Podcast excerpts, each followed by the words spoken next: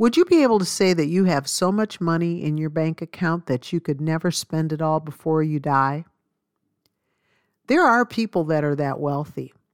And here's a true story about one of the wealthiest people who ever lived. This person had houses in the plural, and they were paid for in full. And the homes were surrounded with vineyards and gorgeous gardens filled with orchards of fruit trees and it also had an elaborate irrigation system that watered the gardens and the trees. No running around with the old fashioned sprinklers for this property owner, but it didn't stop there. Since this person had unlimited wealth, servants were hired to do everything from groundskeeping to cooking, cleaning, and more. Any possessions that someone else had, this wealthy person had to have bigger and better. There wasn't enough to satisfy the bottomless pursuit of things.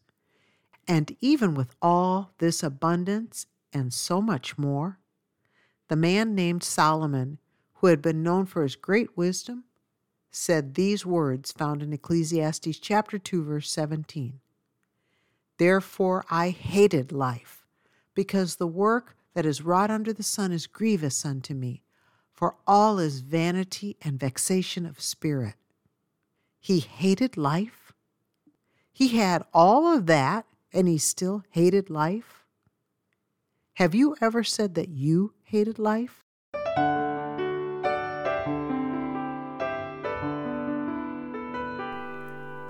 Thank you for joining Keep the Heart for today's podcast with Francie Taylor. Francie is an author, teacher, and conference speaker. Sharing lessons from the Word of God is her passion. Now, back to today's important study.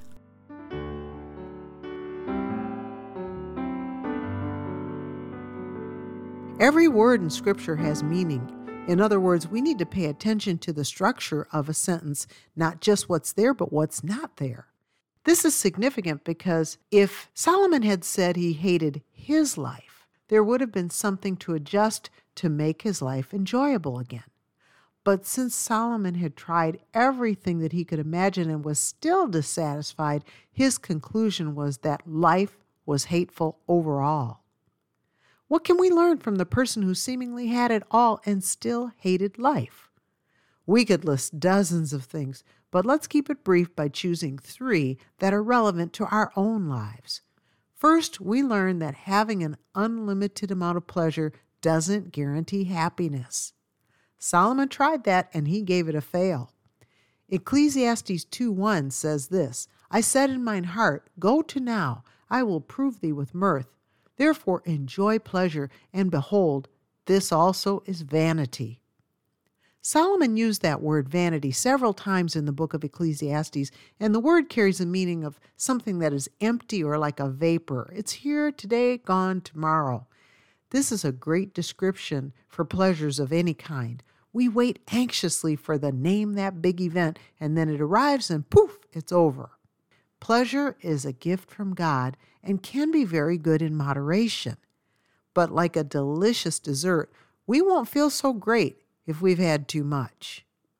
Pleasure can become an addiction, causing us to constantly chase the next pleasurable event, feeling, experience, or relationship. We become slaves to our desires for more gratification. Before long, we're like an ungrateful child at Christmas. After we've unwrapped all the gifts, we're wondering if there's any more. Seeking pleasure can actually lead to discontentment.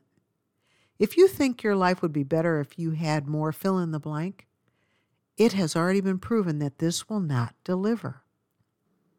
It's not a lack of more fun in our lives, it's the absence of godliness with contentment, which the Bible calls great gain in 1 Timothy 6 6. How do you think God would rate your level of godliness? And what about your level of contentment?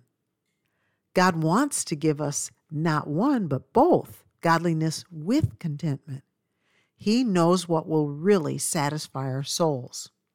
A second observation from the person who hated life is this the love of money and things leads to a bottomless appetite for more money and things. There are never enough trips to TJ Maxx because they always have something new. And that new car that was great and beautiful was only absolutely perfect until the next model came out with something that yours didn't have. Oh, and that house that was fabulous when you found it. Oh, it went down a notch when your friend got a newer, bigger one than yours, and it even had a pool.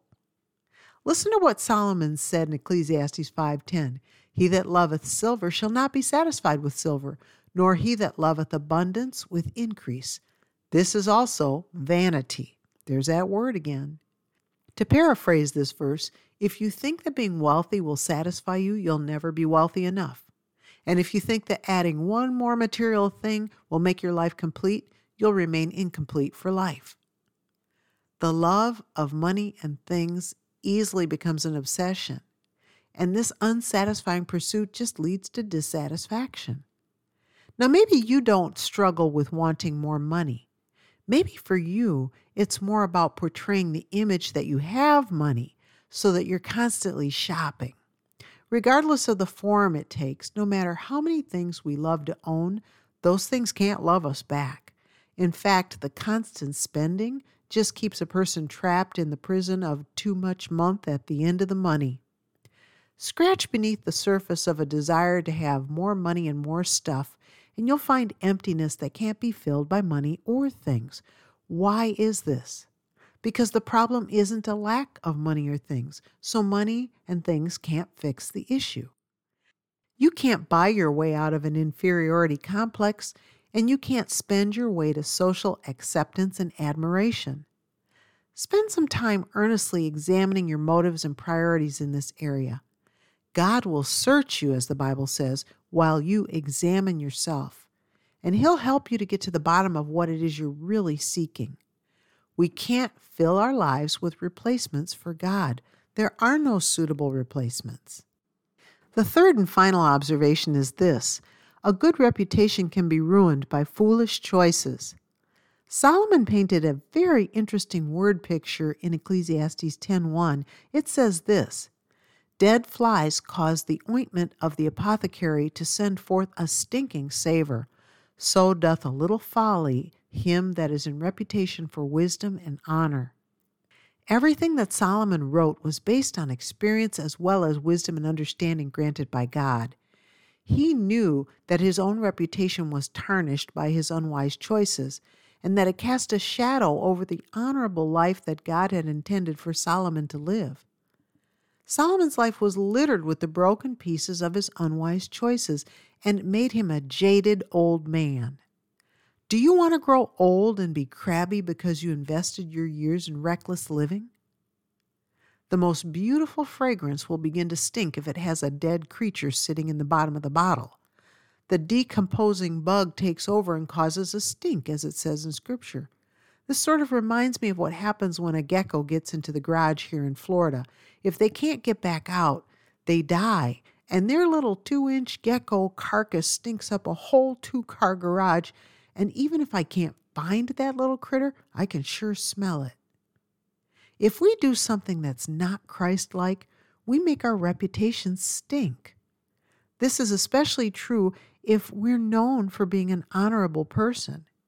Behaving out of character can do the kind of damage that only takes a moment to commit and years to erase. How can we avoid doing foolish or regrettable things? Think of the memory that you want to create. Do you want to be remembered as a fool or as a wise person? As untrustworthy or as reliable?